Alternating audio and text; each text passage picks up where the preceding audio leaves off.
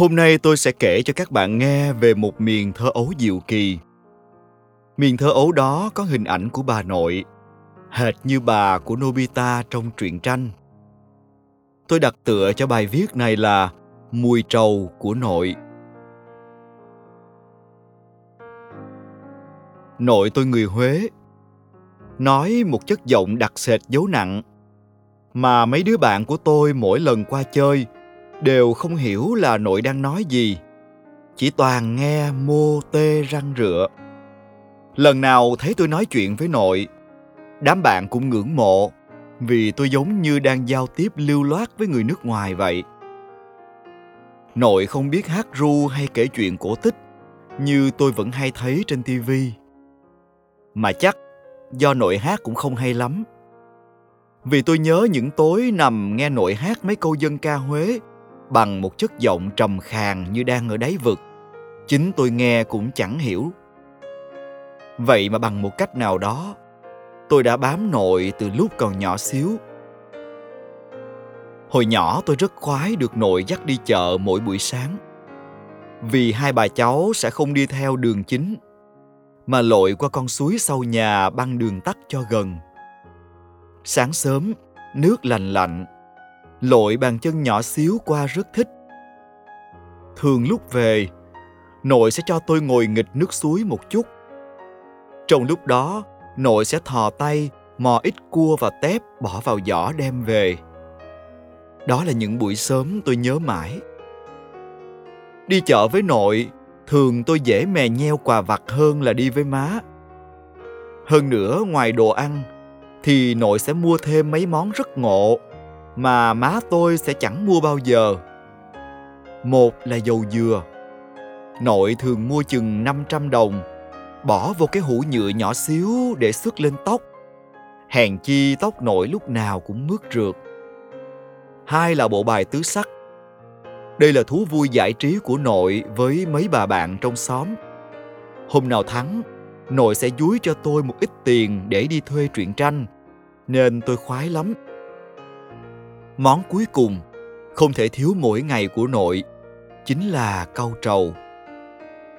Nội có thể bỏ cơm, chứ không thể ngừng nhai trầu. Vậy nên mỗi lần đi chợ với nội, sau khi mua đủ thứ đồ, thì gian hàng cuối cùng hai bà cháu ghé lại, nhất định phải là hàng cau trầu của dì duyên. Nội lựa những trái cau ngon nhất, mấy lá trầu xanh mướt, rồi thêm một ít vôi dẻo dẻo màu hồng gói ghém cẩn thận trong lá chuối, rồi mới mãn nguyện bước ra khỏi chợ. Hồi nhỏ làm gì có phòng riêng. Ba má tôi và em trai ngủ một phòng. Tôi được phân công ngủ với nội. Người nội lúc nào cũng thoang thoảng mùi trầu, mùi vôi, nhưng tôi cứ thấy thơm thơm đến lạ. Tôi thích ngủ với nội vì được nghe nội kể đủ thứ chuyện trên đời cảm giác như chuyện ở tận đầu tận đâu nội cũng biết. Sau này lớn lên, tôi cười khúc khích. Chắc đó là kết quả của những buổi chợ sớm và những chiều mà nội ngồi chơi đánh bài tứ sắc cùng hội bạn già. Nhưng thứ tôi thích nghe nhất là mấy câu chuyện hồi trẻ của nội.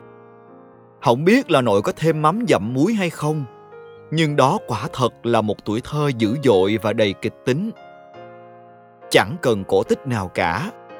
Mấy câu chuyện đời của nội đã quá đủ sinh động và thu hút tôi. Tôi thường nằm nghe say sưa, cho đến khi nội kết thúc bằng mấy câu dân ca huế, tôi không hiểu nổi, rồi lăn ra ngáy khò khò. Ngược lại, tôi có chuyện gì cũng tâm sự với nội. Từ chuyện tập rèn chữ được có 4 điểm.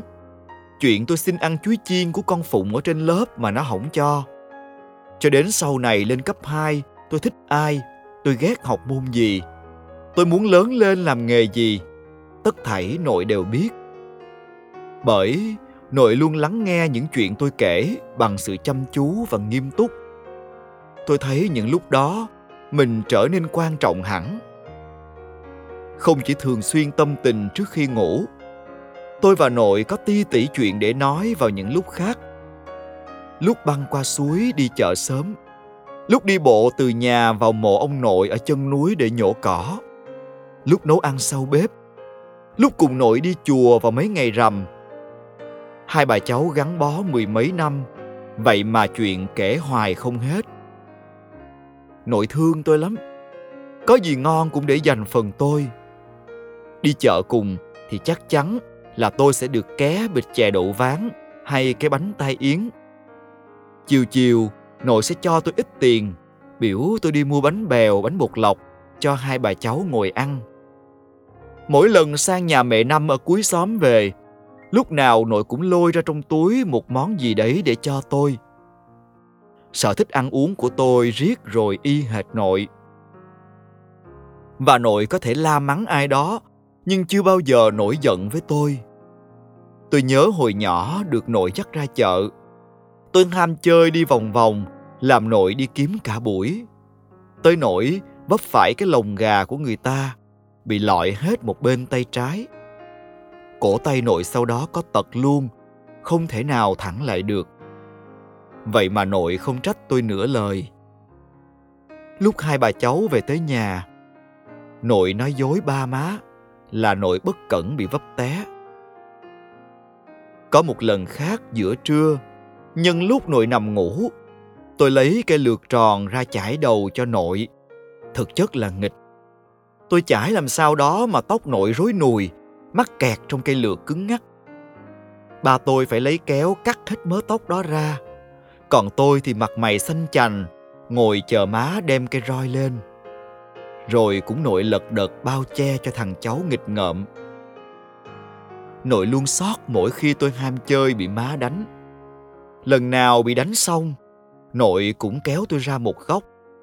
Kéo quần xuống, coi hai mông tôi có bị bầm hay không.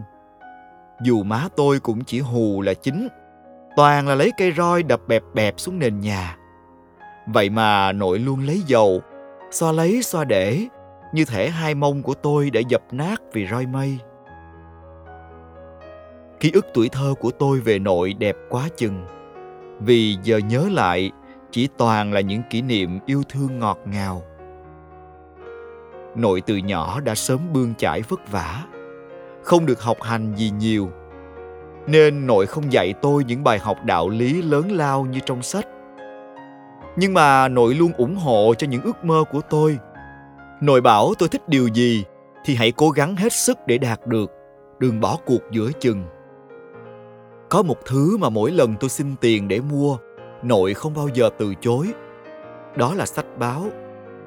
Với nội gì chứ đọc sách báo thì không bao giờ thừa. Sau này khi đi học xa nhà mỗi lần về thăm nội đều len lén kéo tôi vô một góc.